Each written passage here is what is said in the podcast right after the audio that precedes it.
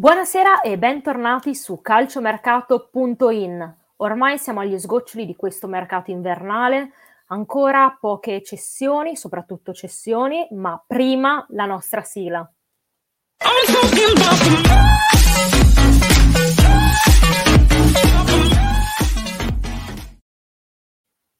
Ormai sta iniziando a delinearsi il mercato ma questa sera non sarò sola, insieme a me ci sarà Alessandro Barrera. Ciao Antea, buonasera a tutti i nostri spettatori. Come stai? Tutto bene? Bene, bene. Tu? Molto bene, tante notizie di mercato e quindi io andrei a presentare subito l'ospite che le racconterà con noi. Eh sì, questa sera non saremo solo noi due, ma insieme a noi ci sarà William Luzzi, il match analyst dell'Ascoli Under 17. Ciao Antea, ciao direttore, buonasera a tutti, buonasera ciao, a chi sta guardando sui vostri canali social. Buonasera a tutti.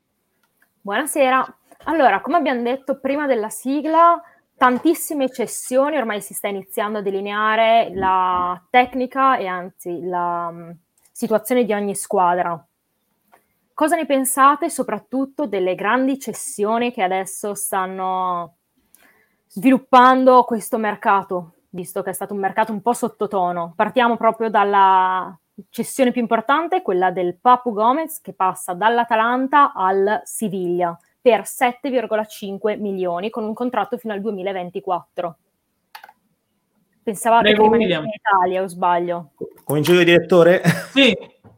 E, beh, ehm, era da diverse settimane che ormai il rapporto tra il Papu e l'Atalanta si era diciamo ormai eh, esaurito, visto quello che è successo con Gasperini, la dirigenza ha fatto una scelta, ovvero mettersi dal lato dell'allenatore e di conseguenza è, da, è diventata solo una questione di tempo la, la cessione del Papu. La Serie A perde un giocatore interessante, un giocatore tecnico, un giocatore di qualità che va, che va in, in, un altro campionato estero.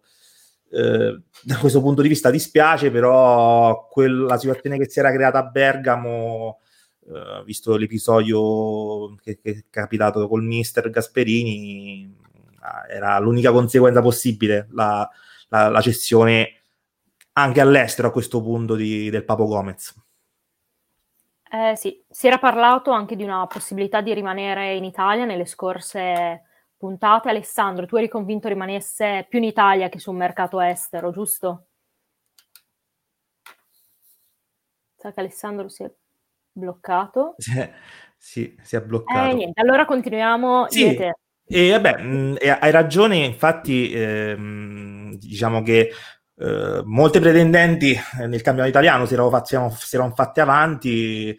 Ho letto di Inter con lo scambio con Eriksen, ho letto della Fiorentina.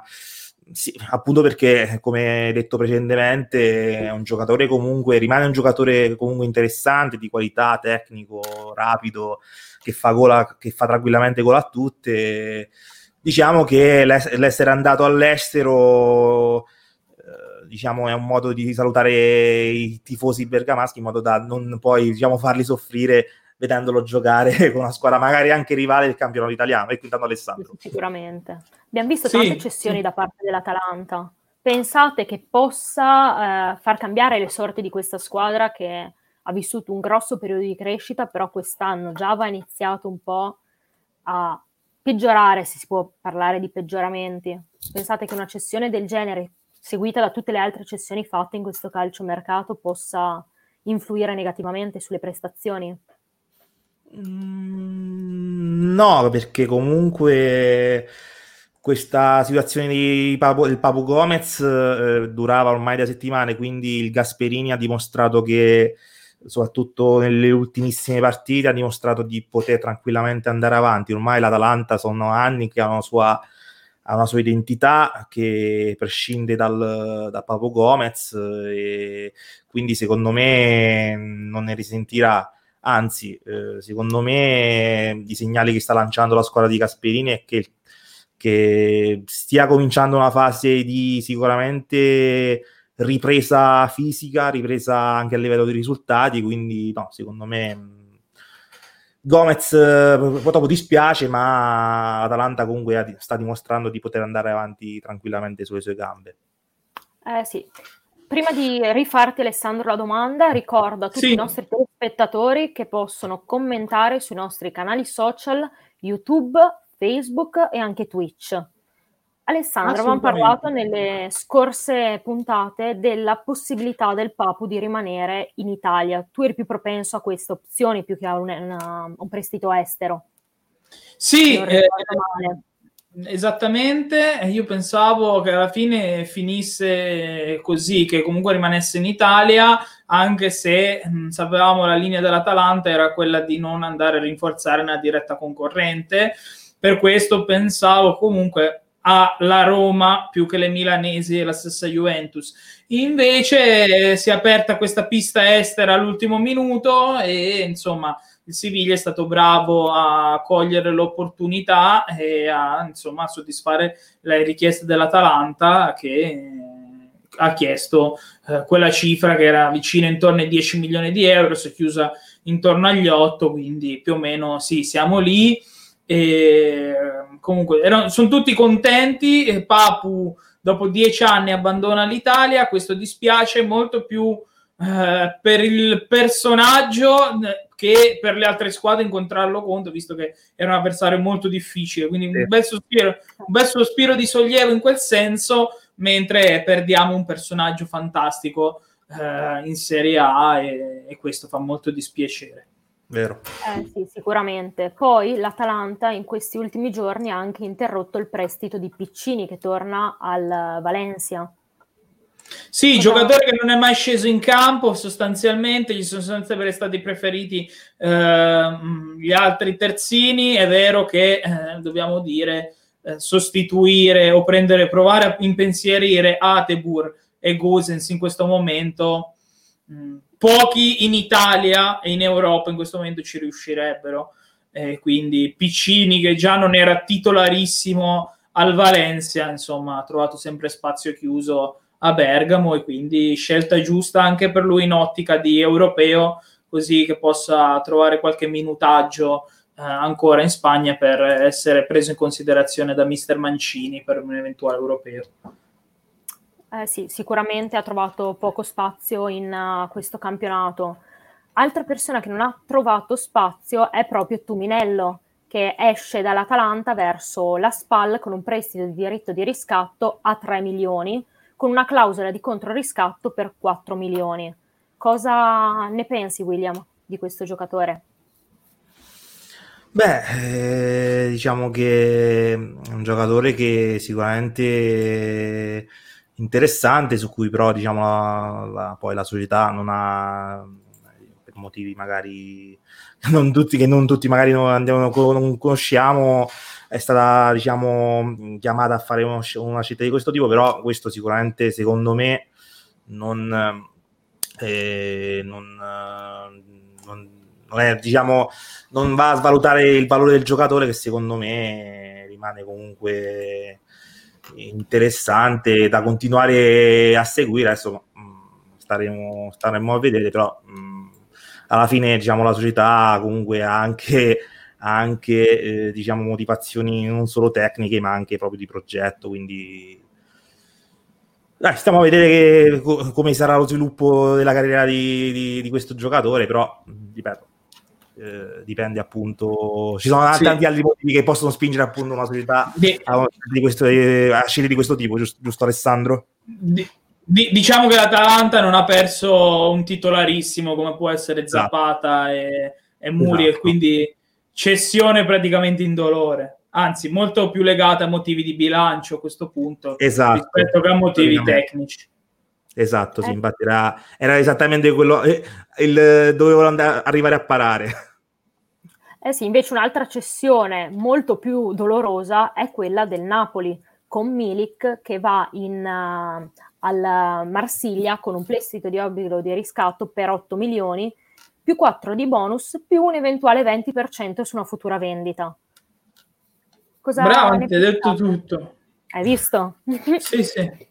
Hai detto tutto perfettamente. Uh, parto brevemente io e dico che ehm, insomma, eh, finalmente si è chiusa questa telenovela che abbiamo raccontato settimana dopo settimana, perché un giorno si, sembrava che si fosse sbloccata, poi si era ribloccata. Eh, sappiamo come poi De Laurentiis sui principi morali sia il massimo esponente in Italia, perché se una cosa se la lega, insomma, se la ricorda per tutta la vita. Quindi ehm, finalmente Milik ha trovato questa via di uscita.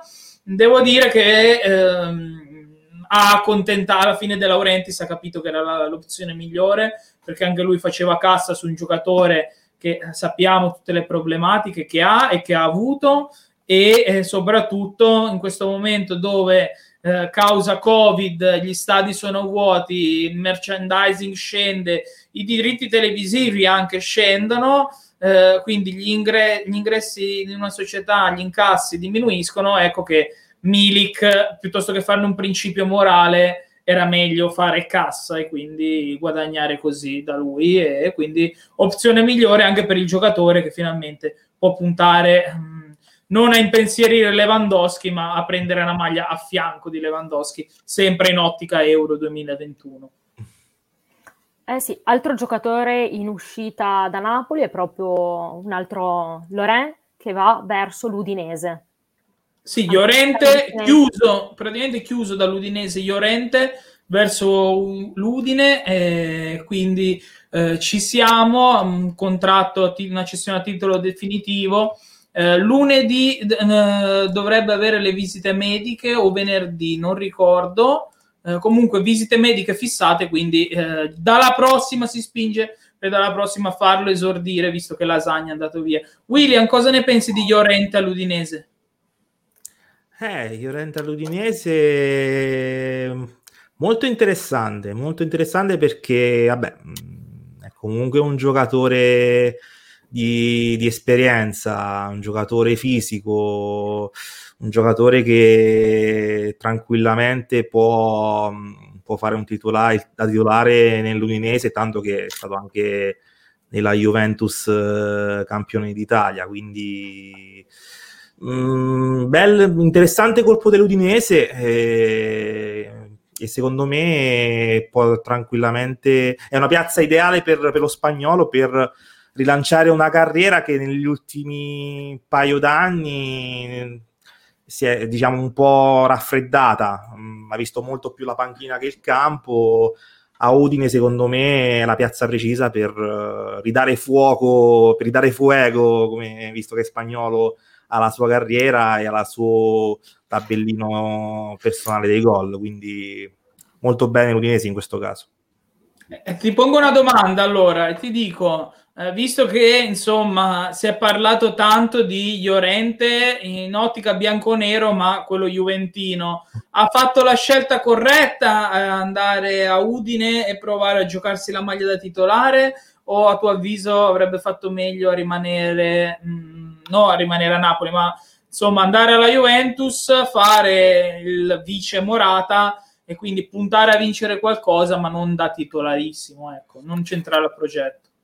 Beh, questo mm, io non te lo so dire. Se Iorente ha fatto una scelta di questo tipo, eh, diciamo che solo lui sa quali motivazioni che lo hanno spinto e quali sono i suoi obiettivi, nel senso che eh, se, ha se ha scelto la strada di Udine è perché dentro di lui si sente ancora di, di dare ancora tanto al, al calcio e alla, alla, propria scuola di appartenenza, giocando in campo e non facendo appunto da, da, vice, da, vice, da vice Morata. Quindi secondo me Llorente se si è sentito questo ha fatto bene a rilanciare la propria carriera la sua, la, la sua carriera a Udine, quindi appunto mh, lo seguirò diciamo con occhio di riguardo perché è un giocatore che a me piace, classica, il classico numero 9 che poi ripeto ha,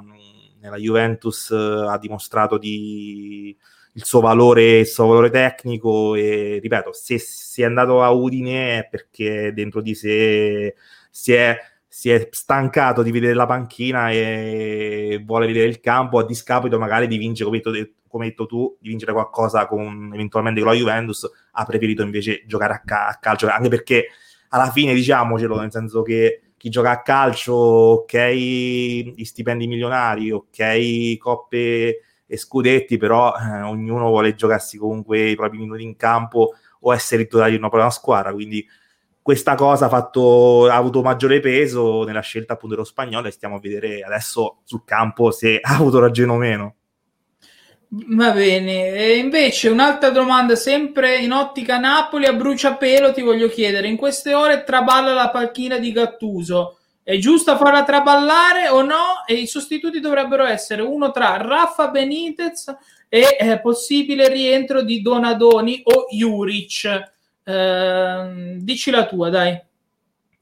Uh, veloce ti dico che mh, mm, mi, voglio schierare dalla parte di, di Gattuso perché io mh, mm, parto dal presupposto che diciamo mh, mm, ho, vedevo comunque non proprio di buon occhio diciamo questa scelta però a, Gattuso ha dimostrato nelle settimane di saper lavorare bene soprattutto da un punto di vista atletico e i risultati magari non sempre gli hanno dato ragione, però visto il lavoro che ha fatto in una piazza comunque particolare come quella di Napoli, con giocatori comunque diciamo di un certo livello che stava facendo un buon lavoro, quindi io mi reputo dalla parte di, di Gattuso, ho visto, sì, ho letto pure io i possibili, i possibili diciamo, sostituti, tra i nomi che hai fatto, quello più magari diciamo su cui magari punterei se fosse Leorelis, se, se decidessi di, definitivamente di, di eh, rescindere Gattuso, andrei più su Juric,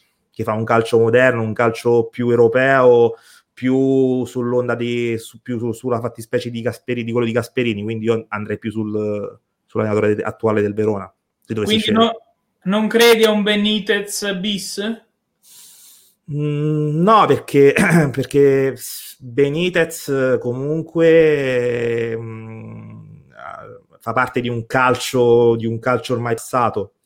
Benitez era, era, era uno dei top manager eh, fino a anche più di 5-6 anni fa e adesso il calcio si è evoluto, eh, è un calcio diverso e secondo me Benitez in questa diciamo epoca calcistica mh, cozzerebbe, rischierebbe solo magari di eh, eh, portare più risultati negativi che positivi, questo è il mio pensiero.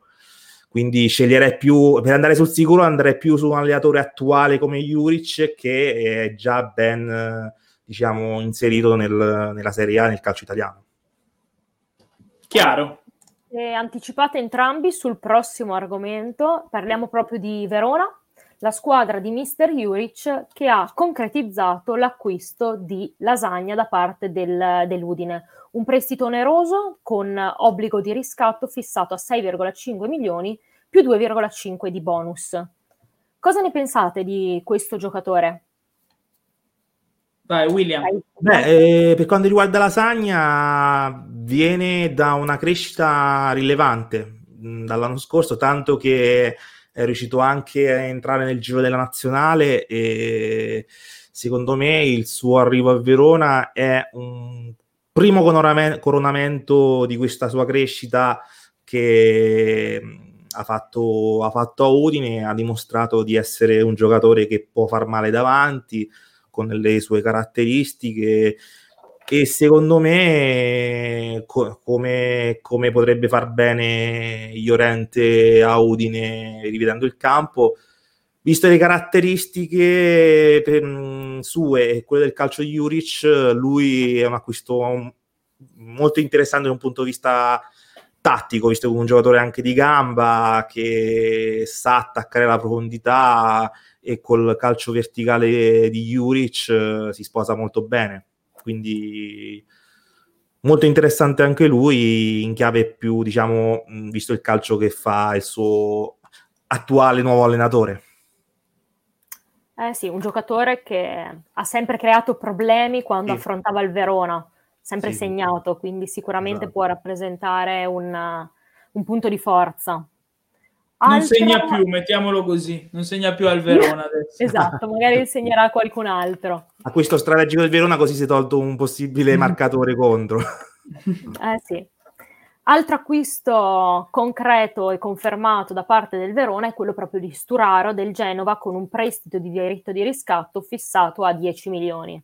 Alessandro, parlami un attimo di questo giocatore e anche se potrebbe essere un elemento utile per la squadra di Mister Juric.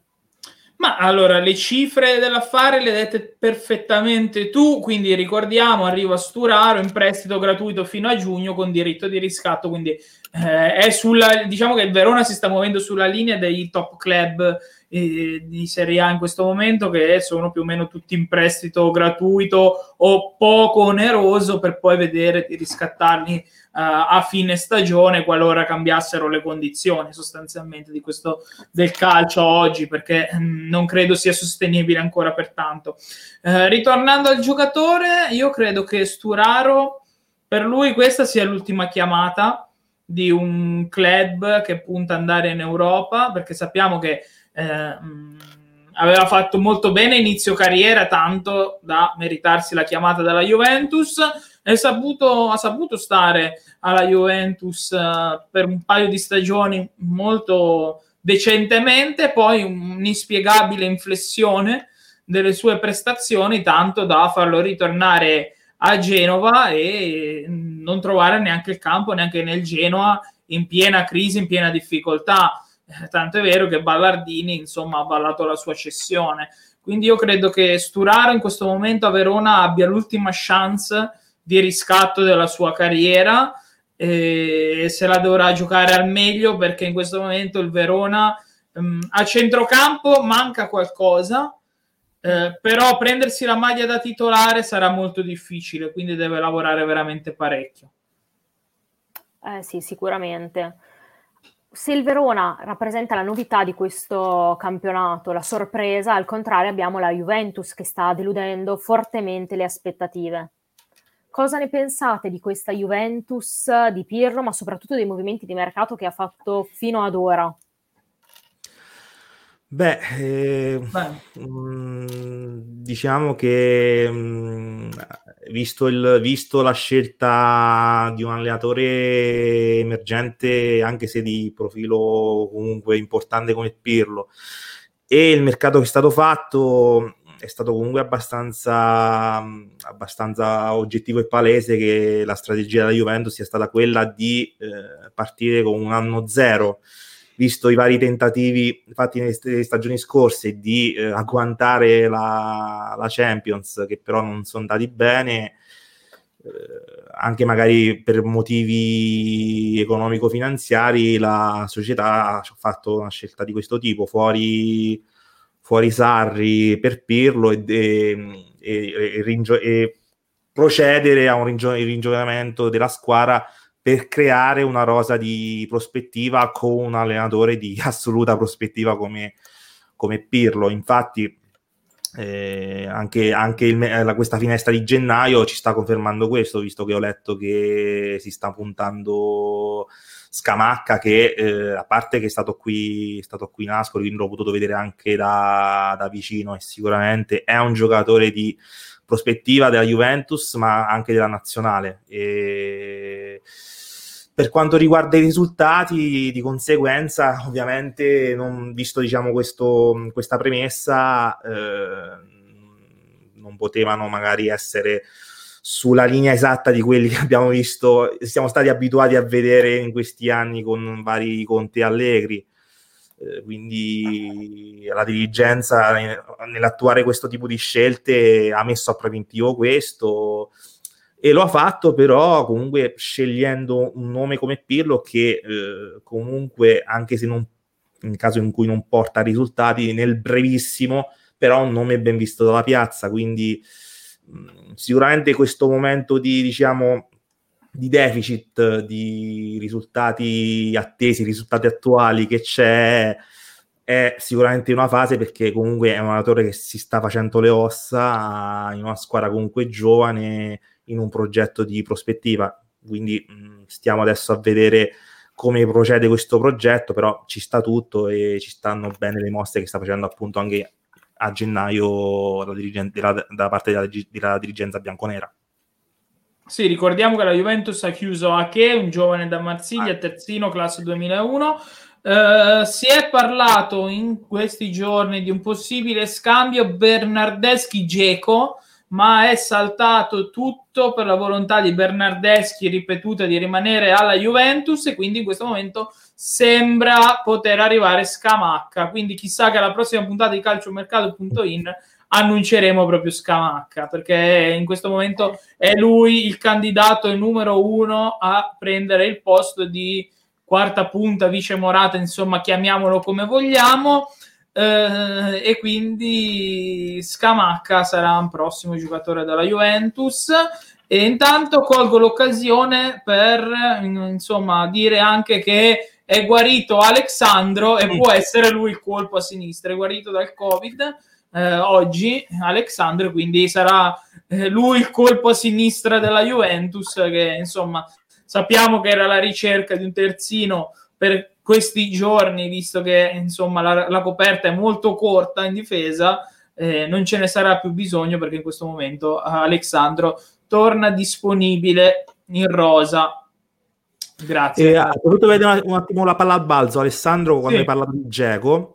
E Geco, secondo me, è un nome, un nome no, secondo, senza secondo me, che sì. fortemente è voluto da Pirlo. Mm, già st'estate, se non sbaglio, eh, è stato in, in, pressing la Juventus, ma secondo me, visto appunto il predetto eh, discorso di eh, creare una rosa giovane, Geco non è, diciamo, proprio giovanissimo e questo mi fa pensare che sia stato un nome voluto Pirlo fuori da questo progetto di ringiovanimento di anno zero e si vede che magari non abbia mollato questa diciamo sua, vo- sua volontà di avere un giocatore che sicuramente davanti crea un peso notevole a, a livello finalizzativo però mh, bisogna vedere se effettivamente ci sarà possibilità e come hai detto già te mh, non, non, ci sarà, quindi giustamente la società eh, dà un nome voluto da, dall'allenatore, dall'allenatore Pirlo, va più su un nome che invece che sposa più la politica societaria di questa stagione.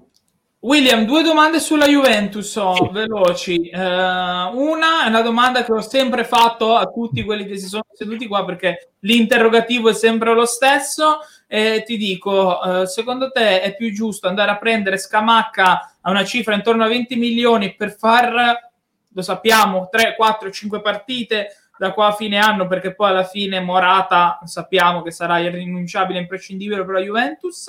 La prima domanda è giusto, è giusto Scamacca oppure puntare su un low cost a, a, con molta più esperienza, vedi Geco, vedi Manzukic che poi è andato a finire in Milan, oppure eh, terza scelta è prendere qualcuno dalla primavera e portarlo in prima squadra e seconda domanda è ma serve veramente la quarta punta alla Juventus? Eh, tu come ti saresti mosso? Altro posto do, altre zone del campo dove andare a cercare? O la Juventus ha bisogno di una quarta punta per il modulo di gioco di Andrea Pirlo?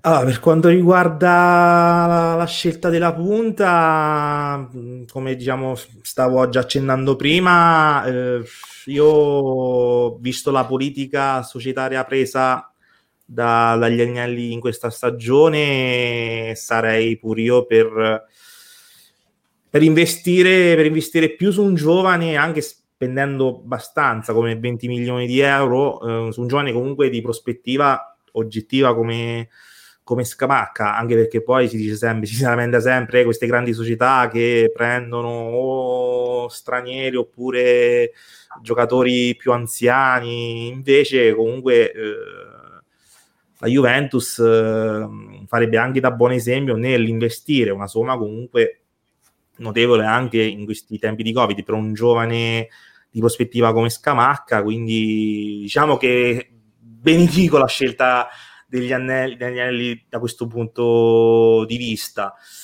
Per quanto riguarda la necessità effettiva, beh, io ti direi di sì, nel senso che si è visto um, proprio una mancanza di, di, un giocatore che potesse sopperire alle assenze fisiologiche di, di Morata. Si è visto che un, eh, che fin quando c'era Morata ne, nelle ultime partite di Champions di campionato della, de, dello scorso, scorso, anno ha, ha, fatto una differenza pazzesca. Poi ha mancato dal campo e quel lasso di tempo in cui è mancato davanti comunque tra, tra, i vari CR7 e chissà che, però si vede che mancava comunque un giocatore che finalizzasse e attaccasse lo spazio come lo spagnolo. Quindi, eh, secondo me, serve una, una, punta che sia lì pronta per far fronte a questa, questa assenza. La dirigenza ha inquadrato Scamacca come questo possibile sostituto in caso di questa emergenza. È un giocatore italiano, un giocatore di prospettiva. Quindi nulla da dire sulle scelte della dirigenza bianconera in questo caso, assolutamente. Ehm, se devo dire qualcosa, magari investirei qualcosa più su un centrocampo. Andrei a comprare magari un, centrocampo, un centrocampista di qualità eventualmente per diciamo a, da girare tra i vari McKenny, tra i vari, tra i vari Rabiot e Arthur, secondo me. E, e, prima di passare al prossimo commento, ti dico, uh, visto che hai parlato di centrocampisti di qualità, come vedresti Van de Beek alla Juventus? Mm. Beh, diciamo appunto, diciamo, eravamo già in, un po' in argomento. Eh, è un giocatore sicuramente di... è un ottimo profilo, un profilo che sicuramente se, se sta girando è perché comunque anche, anche Pirlo avrà dato sua, diciamo, il suo parere più che positivo Beh, attenzione, appunto su, attenzione appunto su Van de Beek perché non è un nome a caso ma è un nome che è in uscita dal Manchester United perché per mano dello stesso agente insomma ha fatto chiara espressione di voler essere già ceduto in questa finestra di mercato visto che ha trovato il campo da titolare solo due volte e alla finestra sembra, sembra esserci la Juventus di Andrea Pirlo quindi attenzione a eventuali evoluzioni dell'ultimo minuto. Io passerei un attimo ai commenti, partiamo da Salvatore che ci dice William Scamac, che tipo di attaccante puoi descrivere?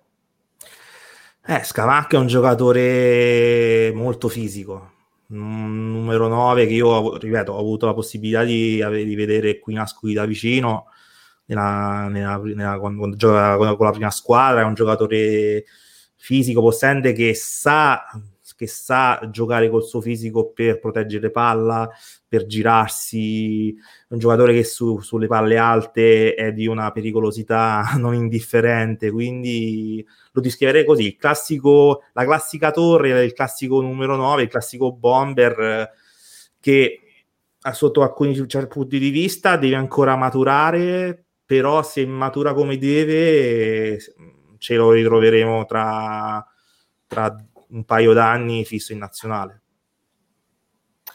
Eh sì, arriva un'altra domanda, sempre sì. nei nostri commenti Facebook, sempre da parte del nostro Salvatore.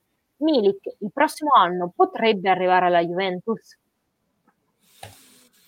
Mm, non lo so, non lo so, ma mi esporrei dicendo più no che sì, nel senso che comunque eh, secondo me la, Juventus andrà su altre piste al di fuori di, di Milik che già comunque le sue scelte l'ha fatte quindi se dovessi dare una risposta più no che sì. Ma invece io credo che eh, questa mossa di mercato sia fatta tutta perché poi l'anno prossimo la Juventus in qualche modo possa portare Milik eh, in casa propria eh, io credo che Milik mh, mm, in questo momento ha fatto una scelta molto dettata dal bisogno di giocare soprattutto di far vedere che lui sta bene. Perché questa è la prima cosa. Perché ricordiamo che oltre all'ingaggio del cartellino c'è anche uno stipendio da dare al giocatore.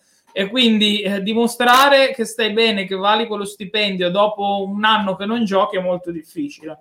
Quindi io credo che questa scelta del Marsiglia sia molto legata a questo discorso qua, ma eh, qualora Milik giocasse con continuità e facesse anche discretamente bene a Marsiglia, non mi sorprenderei di vedere uno scambio mh, mm, di quelli classici che ci ha abituato la Juventus, del tipo 3-4 giocatori eh, dell'Under 23 della primavera a Marsiglia, e comunque lo sappiamo che il campionato francese mm, non investe propriamente sui giocatori, e Paris Saint Germain a parte, non investe tanto sui giocatori già famosi, ma li fa crescere molto in, in casa. E Lille è il massimo esponente di questo. Quindi io credo che uno scambio così si possa concretizzare a fine europeo, quindi in estate 2021 per la prossima stagione, anche perché lo sappiamo che chiaramente il sogno di Milik era quello di venire alla Juventus, lui aveva già tutto fatto, eh, si è messo di mezzo De Laurentiis. E poi sappiamo com'è finita, che quando De Laurentiis parte con un principio è quello per sempre, quindi eh, insomma questo è stato l'unico ostacolo tra Milik e la Juve, quindi non dico addio, ma per me è un arrivederci. Intanto ci arriva il commento di Tony Barda YouTube che ci dice addirittura in nazionale scamacca, queste sono le tue parole. Sì, sì, ma io, io ho detto mh, mm, da qui a un paio d'anni, adesso sicuramente eh, ha diversi giocatori davanti a lui, però è sicuramente un prospetto della nazionale italiana, però mh, mm, dovremo aspettare per vederlo, come già detto, fisso in nazionale, lo dovremo aspettare secondo me un paio d'anni ancora per vederlo maturato come, okay. come spero che maturi per lui, diciamo. Eh, nel frattempo, ragazzi, vi interrompo un attimo perché è arrivata l'espulsione di Ibrahimovic nel derby di Milano per la Coppa Italia. Quindi sì, si riaprono le possibilità per l'Inter. Ricordiamo che l'Inter sta perdendo 1-0, gol di proprio Ibrahimovic al 31esimo e quindi eh, sempre il risultato invariato, Inter 0, Milan 1. Eh sì, nel frattempo è arrivato un altro commento da YouTube, sempre da Tony Barr. A me sembra un palo che si muove. William. Eh, questo è scamacca. Ma infatti, ma infatti ho detto che sotto certi punti di vista deve maturare. Questo è oggettivo, però ha sicuramente doti fisiche e anche tattico-individuali che ehm, di pros- in prospettiva possono essere molto interessanti e molto notevoli. Adesso sicuramente, eh, sicuramente ha, ha, ha, qualche limite che deve però diciamo affrontare e superare, ma questo lo, lo, lo farà solo crescendo e maturando. È un giocatore giovane alla fine, Scamacca. Eh sì, dovrebbe avere, essere del 98 se non ricordo male, quindi 22 sì. anni. Sì, esatto. Abbiamo appena parlato proprio di Milan, che è la squadra che volevo affrontare adesso. Abbiamo parlato nelle scorse puntate della possibilità dell'arrivo di Tomori da parte del Chelsea, che si è finalmente concretizzato con un prestito di, di diritto di riscatto fissato a 28 milioni.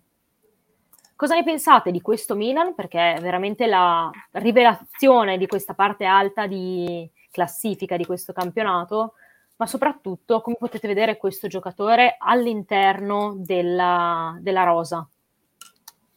È un giocatore interessante, interessante ma, ma che secondo me rispecchia anche qui le, le scelte politico-societarie del Milan. Eh, se andiamo a vedere, se non sbaglio, il Milan è una squadra, se non la prima più giovane, una delle prime, prime in Serie A ad avere la media, media età più bassa e è andato poi prendendo giocatori giovani veramente interessanti, vedi, vedi Diaz, vedi, vedi Aughe e anche, anche diciamo, l'arrivo di, di, di, di questo giocatore del Chelsea dimostra che comunque anche qui il Milan sta diciamo approntando da magari più tempo rispetto alla Juventus, visto che diciamo, questo processo è cominciato già magari a metà, tre quarti della scorsa stagione, un processo di, di abbassamento delle, dell'età, però eh, prendendo giocatori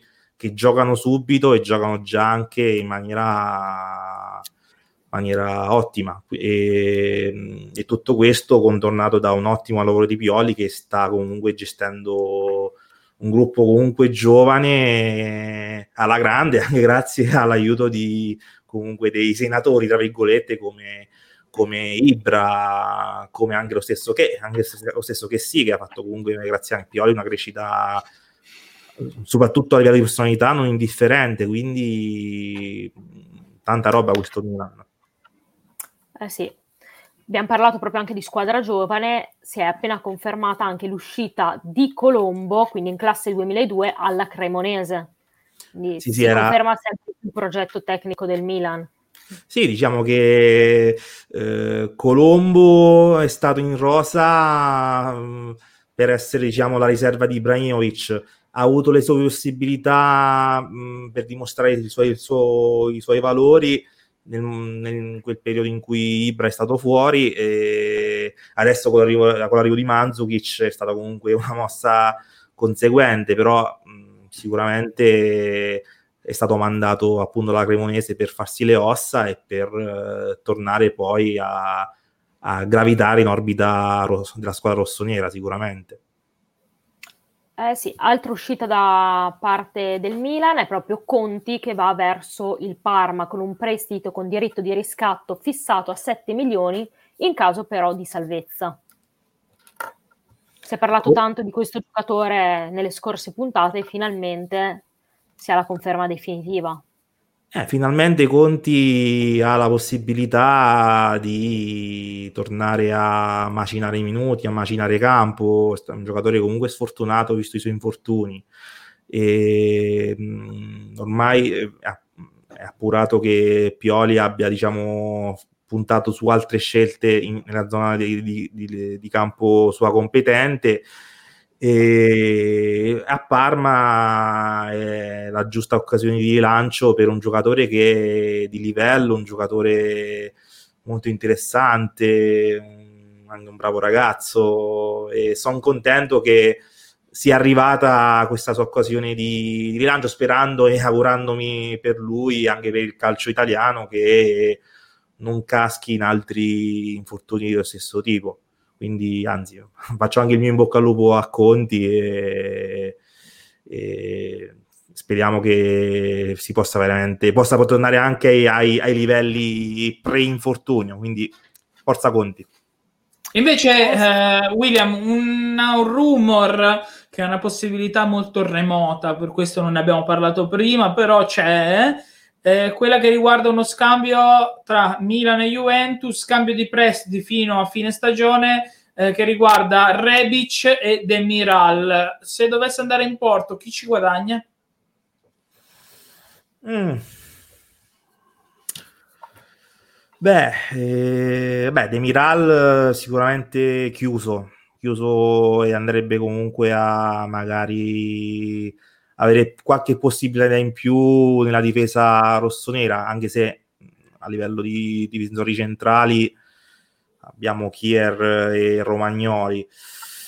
Rebic la Juventus, eh, beh, secondo me uno scambio, uno scambio quasi la pari, forse qualcosa in più per la Juventus che avrebbe comunque un giocatore offensivo eh, con cui appunto con cui magari fare delle turnazioni um, con i, già i giocatori presenti in rosa, però fondamentalmente uno scambio, vedo uno scambio alla pari, le due squadre tra guadagno e perdita stanno alla pari entrambe, secondo me. Diciamo. Chiaro, chiaro il messaggio, quindi insomma, siamo lì. Diciamo che ne guadagnerebbero i giocatori. Ne guadagnerebbero i giocatori perché insomma Rebic magari punta qualcosa di più che il Milan può offrire in questo momento eh, come il palcoscenico Champions, mentre ad Emiral viene offerta la possibilità di continuità, visto che ricordiamo Kier si è infortunato durante il derby, quindi sta giocando proprio ah. il neoacquisto Tomori, eh, acquistato e messo subito in campo, trapiantato dentro. E quindi Demiral potrebbe ambire a fare titolare sì. nel Milan a sì, fianco Sicuramente, sicuramente. Eh sì, Ragazzi, se da una parte di Milano vediamo una situazione, dall'altra vediamo un Inter che in questo calciomercato non ha fatto nulla o poco nulla. Cosa ne pensate di questa situazione dell'Inter? Da cosa è dovuta? Mm, vabbè, da una parte sicuramente è perché comunque l'Inter ha una rosa rispetto agli anni passati sicuramente più ampia, sicuramente eh, ha una panchina sicuramente più lunga rispetto appunto agli anni passati, quindi in questo può essere, può essere un primo motivo. Poi mh, mm, una panchina lunga, ma anche di, quali, di, qualità, perché comunque in panchina c'è gente come Eriksen, eh, gente comunque come Sanchez, quindi giocatori, Perisic, giocatori comunque di spessore non indifferente. E sicuramente, sicuramente, questo è un motivo, è un, è un motivo. E l'altro magari possono essere, possono essere magari scelte anche qui societarie, magari eh, si è fatto investi- degli investimenti, si è deciso magari di fare degli investimenti più a inizio stagione che a gennaio e magari a gennaio si sta alla finestra per, prevedere, per magari approfittare di occasioni veramente, veramente interessanti. Questo non possiamo sapere, però da, da tecnico andrei più sul, sulla rosa già pronta, già, già anche lunga. Infatti l'Inter sta veramente lottando seriamente, come anche non succedeva da un po' per lo scudetto giornata per giornata contro il Milan. Eh sì, arrivano due domande nei commenti, uno sempre da parte del nostro Tony Bar. Mandzukic sembrava il salvatore della patria, doveva giocare subito titolare, invece 15 minuti domenica e stasera neanche convocato. Mm, beh, salvatore della patria no, però sì, comunque Mandzukic è un giocatore che alla Juventus ha dimostrato tanto, quindi di conseguenza si aspettava già tanto al suo arrivo. Partiamo dal presupposto che comunque sono passati, sono passati, cioè passo, è passato da tempo da un suo, diciamo, pieno utilizzo in campo, utilizzo in campo, è passato magari anche qualche anno dai suoi fasti eh, alla, alla, Juventus, quindi diciamo, è arrivato adesso e sicuramente Pioli avrà, avrà avuto motivi inerenti a questo che ho detto per intanto iniziare un, un, suo utilizzo in maniera centellinata. Ciò non toglie che magari da qui a fine stagione lo vedremo più in campo anche a livello proprio di, di qualità di giocate e anche di gol. Quindi diamogli tempo, è appena arrivato. Eh sì, e poi c'è Salvatore. Vai, c'è Salvatore che ci dice Rebic un'ennesima seconda punta cosa serve? Un nuovo centrale per il Milan dopo Tomori farebbe la panchina in rosso-nero? Eh, non lo so, vediamo. Eh, vediamo. Eh, per quanto riguarda Rebic, eh, cosa serve? Eh, infatti l'ho, l'ho messo nella l'ho messo lì come seconda punta di, da innestare in rotazioni, eh, però diciamo che l'arrivo, l'eventuale arrivo, perché poi comunque si parla di eventuale, eh, se è stato chiesto Rebic è sicuramente perché forse più magari Pirlo ha delle necessità che ha comunicato alla, alla dirigenza e, e Rebic potrebbe essere un nome che in qualche modo potrebbe andarle a colmare quindi leggiamo, leggiamola così. Eh sì. Nel frattempo asse caldo anche tra Roma e Juventus per quanto riguarda il giocatore Reynolds. Cosa ne pensi Alessandro di questa situazione? Sì, era rovente per la Juventus, si è raffreddata completamente perché il giocatore non finirà più alla Juventus ma andrà alla Roma, quindi sembra ormai assicurato il suo passaggio, è vicinissimo per una cifra intorno ai 7 milioni, 7 milioni e mezzo di euro che andranno al Dallas, eh, squadra che detiene il cartellino e insomma alla fine eh, diciamo che ha, avuto meglio la Roma, la quale può vantare sicuramente il presidente statunitense che ha ottimi agganci con il Dallas e soprattutto il fatto, ricordiamo che la Juventus continua a cercare i giocatori extracomunitari ma ha finito gli slot. E quindi in eh, questo momento non poteva in, ingaggiare il giocatore che sarebbe dovuto finire in prestito a Benevento il quale ha declinato l'offerta e quindi ha scelto la piazza di Roma. E staremo a vedere il nuovo acquisto Reynolds. Eh, invece rimaniamo sempre a Roma. Io prima l'ho buttata lì dicendo che Bernardeschi insomma ha ribadito la volontà di non muoversi ma Mm, sappiamo tutti che Geco, insomma, ha, finito eh, per quanto riguarda il suo approccio e il suo rapporto con Fonseca. Mm, dove lo vedresti bene, William? pista italiana e quindi pensi Uh, qualche squadra in Italia, sappiamo Juve, Roma e eh, Juve Inter sono alla finestra per Geco della Roma, mentre oppure faccia una pista stile Papu Gomez e quindi all'estero. Mm, secondo me secondo me, visto, visti i suoi comunque diversi anni qui in Italia, anche le, se non sbaglio, alcune delle sue dichiarazioni comunque sul, sul vivere comunque in Italia, secondo me lui lo vedrei meglio più nel rimanere in Serie A, quindi in una società che si possa permettere anche il suo, sti- il suo stipendio, il suo ingaggio e sì, alla fine sono le squadre che hai detto te, eh, Juventus, Inter, eh, come o vice Lukaku o vice, o vice Murata, che mh, mm, magari all'estero, perché comunque sono molti anni che è a Roma, ormai la sua vita è qui, la sua famiglia si è instaurata qui, quindi secondo me a meno di comunque offerte eclatanti a livello di ingaggio lo vedrei comunque meglio qui, qui in Italia una società appunto che si possa appunto permettere il suo ingaggio eh sì, sempre Perché, per rimanere in tema vai, vai. Te?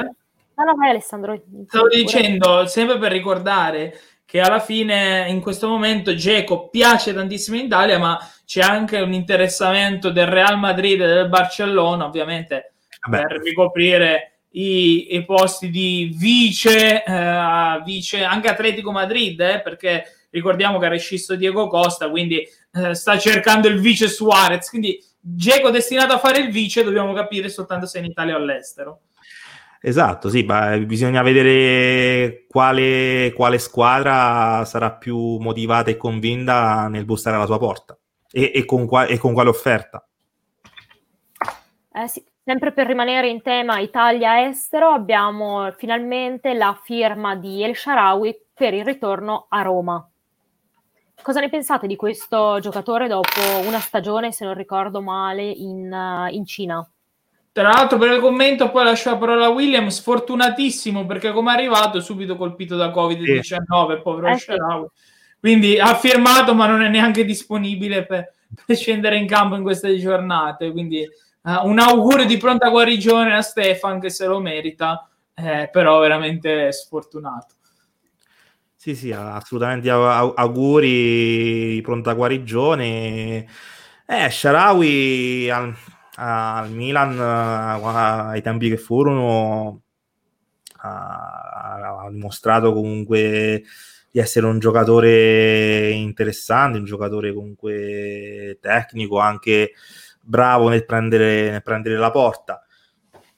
Adesso, dopo appunto questa stagione in Cina, torna e aspettiamoci, aspettiamoci secondo me un, un qualche settimana di riadattamento dal calcio, dal calcio cinese al calcio italiano di Serie A, però ha tutte le carte in regola per eh, riadattarsi tranquillamente alla competizione della, della Serie A.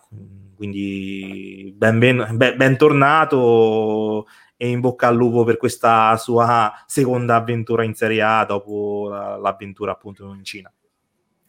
Eh sì, invece passiamo all'altra squadra di Roma, la Lazio, che ha ufficializzato la, il calciatore Musacchio da parte del Milan. Prestito, se non ricordo, a parametro zero.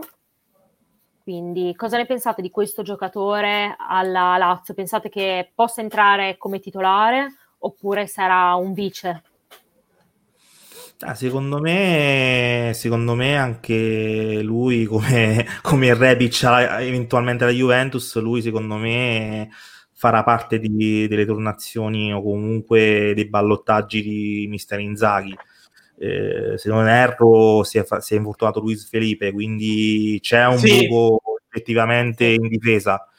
Musacchio, Musacchio può, è un giocatore che può riempirlo, anche se, eh, anche se magari mh, al Milan eh, non sempre, non spesso ha visto il campo, però si, comunque è un giocatore che da diversi anni in Serie A e sicuramente è un acquisto in, strategico interessante dal punto di vista Lazio per andare a coprire, avere un uomo in più perlomeno per coprire quello spazio e da diciamo mettere in ballottaggio con, con i vari Odet e così via.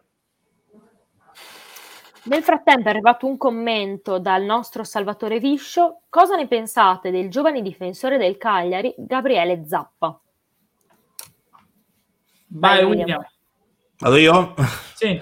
Vabbè, eh, Zappa sicuramente sta dimostrando, sta dimostrando di essere un giocatore interessante, un giocatore comunque che può, che può giocarsi le sue chance eh, in Serie A e, e sicuramente non, non, ci sopportiamo di magari vederlo in qualche trattativa già a fine stagione con qualche, con qualche big Serie A, non ci sorprendiamo di questo. È arrivato un altro commento, ritorniamo alla Juve, sempre da parte del nostro Tony Bar, da Twitch, ma alla fine alla Juve serve la quarta punta o serve altro? Eh, abbiamo, abbiamo, detto prima, nel senso sì. che eh, la quarta punta serve per più che altro preventivarsi in, in caso di altre assenze di Morata è, come già detto, si è, si è, visto che l'assenza dello spagnolo si è, fatta, si è fatta pesare, quindi una quarta punta che sopperisca all'assenza e sappia comunque fare un gioco come quello dello spagnolo serve, serve sicuramente, visto quello che si è visto appunto nell'ultimo periodo del, del 2020. È arrivato un altro commento, ma alla Juventus potrebbe fare un pensierino, sempre penso fosse riferito a Gabriele Zappa per il prossimo esatto. anno? La Juventus ci ha, ci ha, ci ha abituato a comunque eh, progettare i giovani prospetti italiani, a prend- ad acquistarli e poi prontamente fa- girarli in società oppure a farli, a farli rimanere nelle società in cui magari eh, stanno militando. E sicuramente la Juventus potrebbe essere una di queste società, visto anche appunto, il progetto di rinnovamento che sta attuando.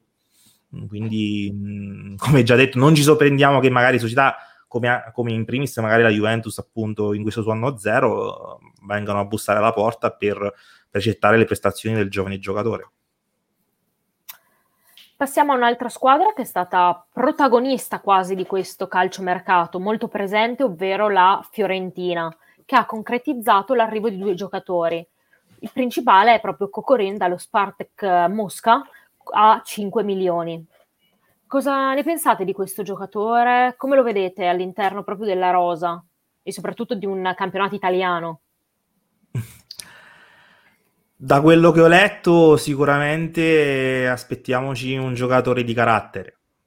ho letto diversi, diciamo, risvolti della, anche della sua vita privata in Russia e è un bel peperino.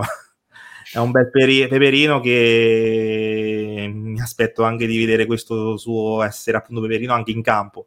In fase, in fase offensiva, un giocatore di carattere, un giocatore mm, interessante che spero si diciamo mm, vada, vada, a trovare il suo giusto posto nell'organico viola e che, che magari diciamo ridia sprint la stagione viola eh, che diciamo che fino adesso è un po', un po' tanto sotto le aspettative però magari questi, questi giovani con fame, questi giovani con carattere, magari possono, possono dare quella benzina in più, quello sprint in più per riprendere a correre e magari eh, riprendere zone di classifica sicuramente più, più a livello della, del nome della società e anche del livello del rosa, perché qualitativamente comunque se vai a vedere i nomi come Bonaventura, Ambarabat, Porca Valero, Laovic, i nomi ci sono, quindi Speriamo che l'arrivo del russo dia la spinta definitiva per allontanarsi dalla zona, dalle zone basse e magari riaffacciarsi più su zone più di, di competenza viola. William, pronostico al volo, per te più top o più flop Cocoren alla Fiorentina? Cioè farà meglio o farà peggio, abbassa il livello della squadra? top, dai. Valore voglio dare fiducia al lavoro di Pradè, al lavoro di Prandelli, al fatto che la squadra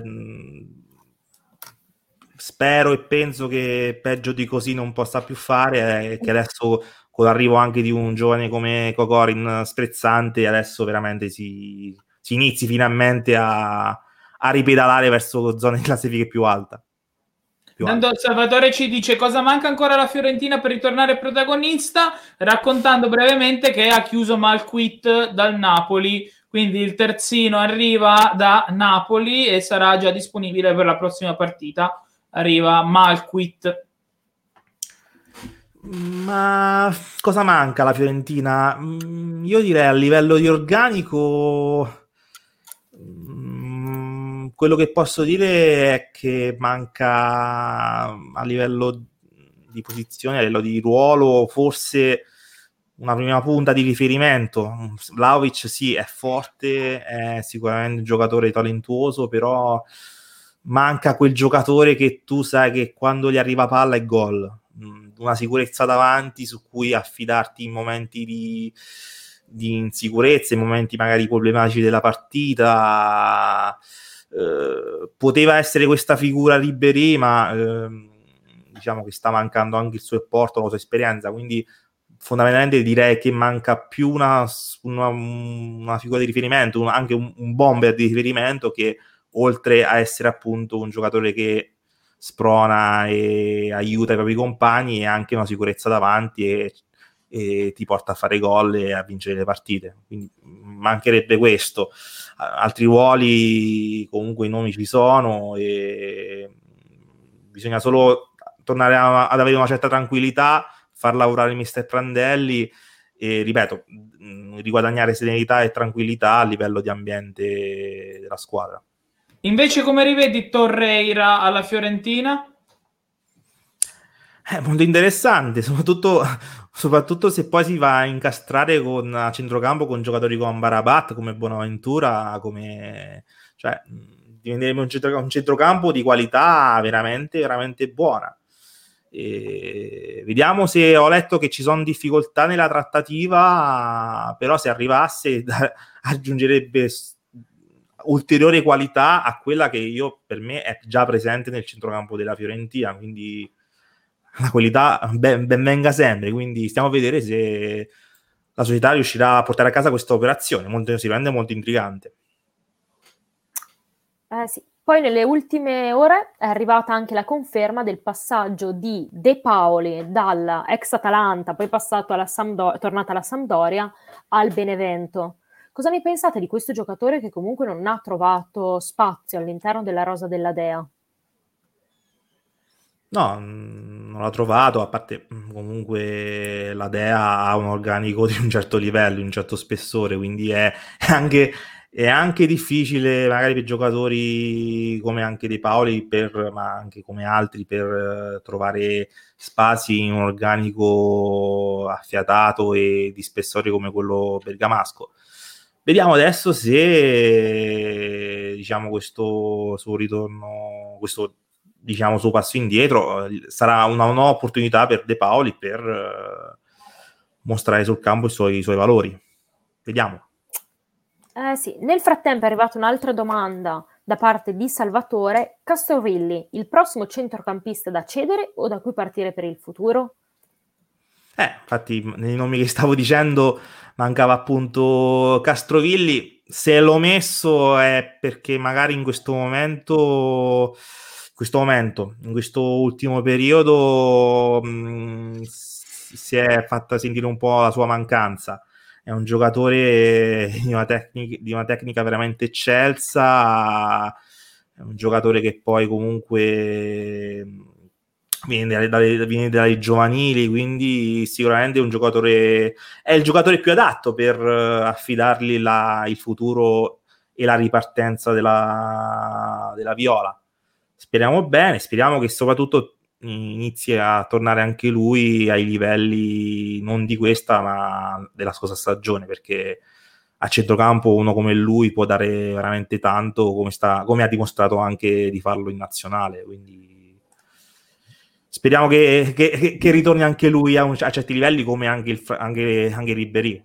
Sono giocatori che possono tranquillamente fare la differenza, ma stanno risentendo un po' di in questo periodo negativo che coinvolge un po' tutta la squadra.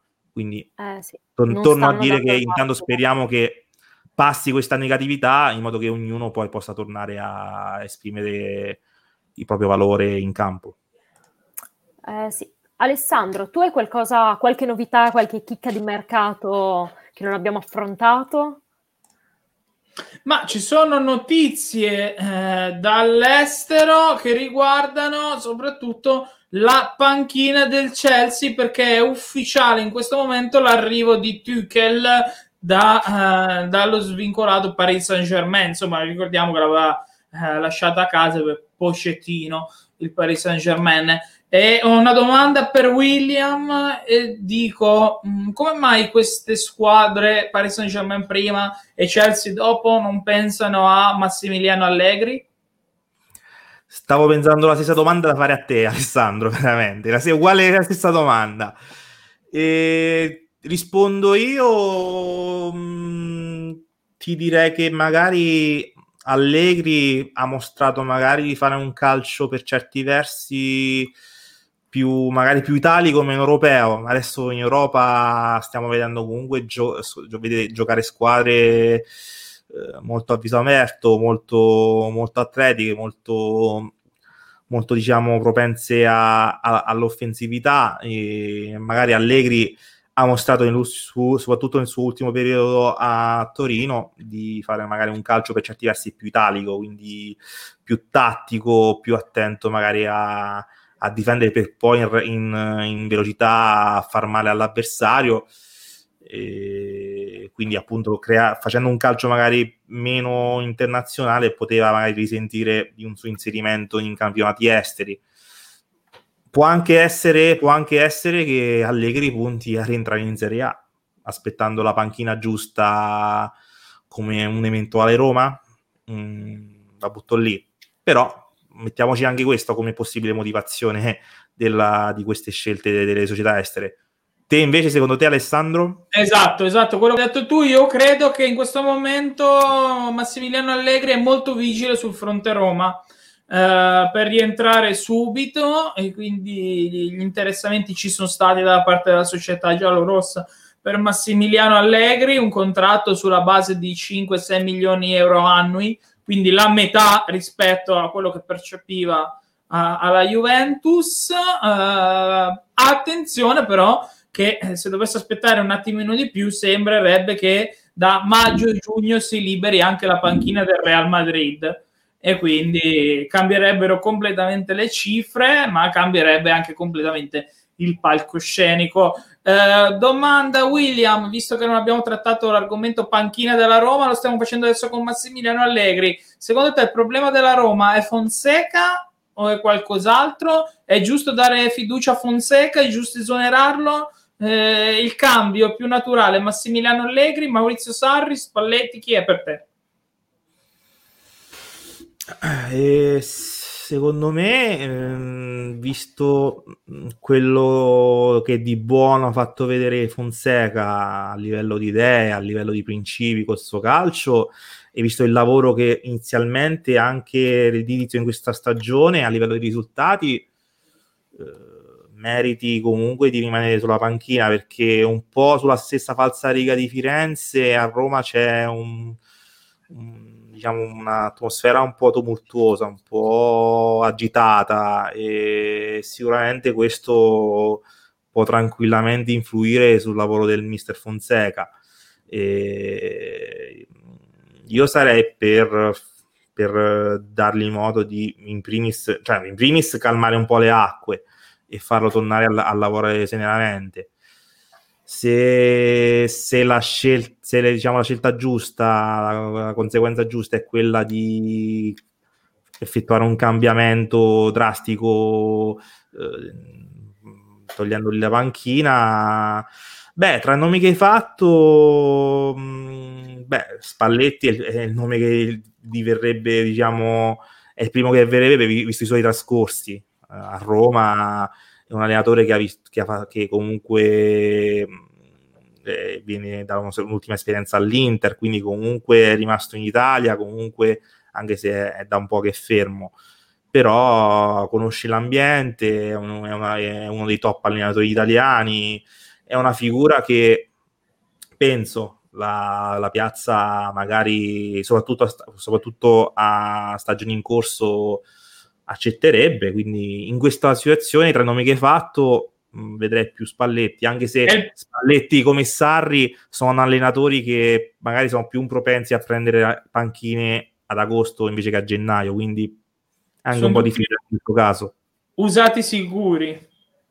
Sono arrivati frattempo, nel frattempo due commenti, uno proprio per te, William.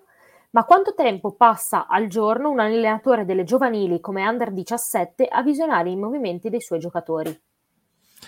Eh, questa, a questa domanda dovrebbe rispondere il mio mister. Eh, diciamo che per come lavora il mio mister, lui è abituato a visionare, a visionare tutto quello che, di cui ha bisogno per il suo lavoro sul campo già durante l'allenamento. Il supporto che gli do io è per andare a vedere quello che magari sul campo eh, non vede perché magari concentrato a, a visionare quello che, di cui magari ha bisogno come riscontro per tutto il lavoro fatto e preparato. E quindi, però, questo, ripeto, a questa domanda dovrebbe rispondere più specificamente lui. Eh, il, mm, il mio mister è comunque molto, molto esperto, molto capace, gli basta già comunque la seduta di allenamento per carpire le cose essenziali che poi magari tramite video va un po' a ripassare o comunque a vedere aspetti che magari ha messo un po' più in secondo piano durante la seduta. Ritorniamo alla Roma. Esatto. Quali sono i difetti di Fonseca e quali sono gli errori commessi che lo tengono in bilico? Ricordiamo che nelle ultime giornate si è parlato proprio di partite in bilico, di panchine in bilico da parte della Roma.